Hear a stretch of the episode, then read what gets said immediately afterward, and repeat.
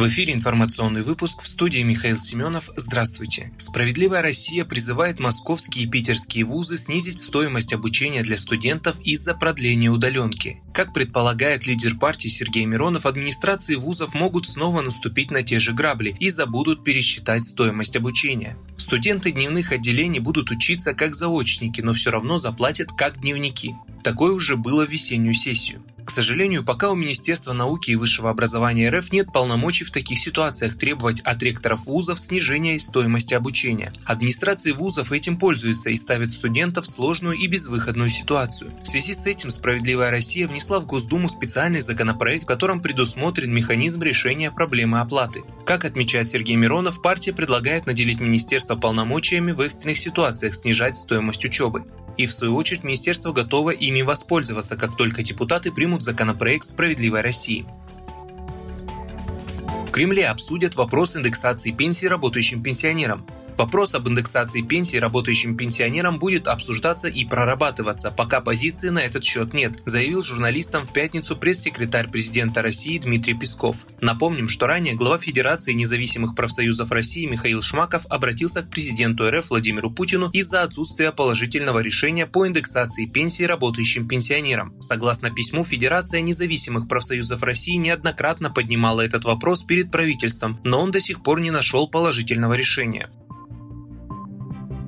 Учреждения культуры в Москве получат дополнительную финансовую поддержку. Гранты предусмотрены на компенсацию зарплат работников учреждений культуры, коммунальные платежи и содержание имущества. Как отмечается, руководители театров могут самостоятельно принять решение закрыть учреждение или продолжить работу с соблюдением всех санитарно-эпидемиологических мер. Правительство Москвы окажет финансовую поддержку в любом случае. Напомним, с сегодняшнего дня и по 15 января в театрах, кинотеатрах и концертных залах ограничено максимальное число зрителей – не более 25% от вместимости зала.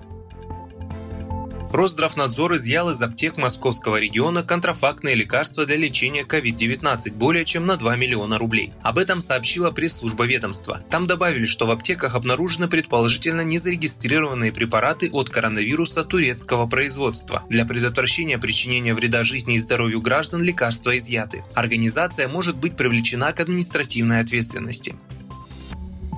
В России с нового года увеличат минимальные розничные цены на алкоголь.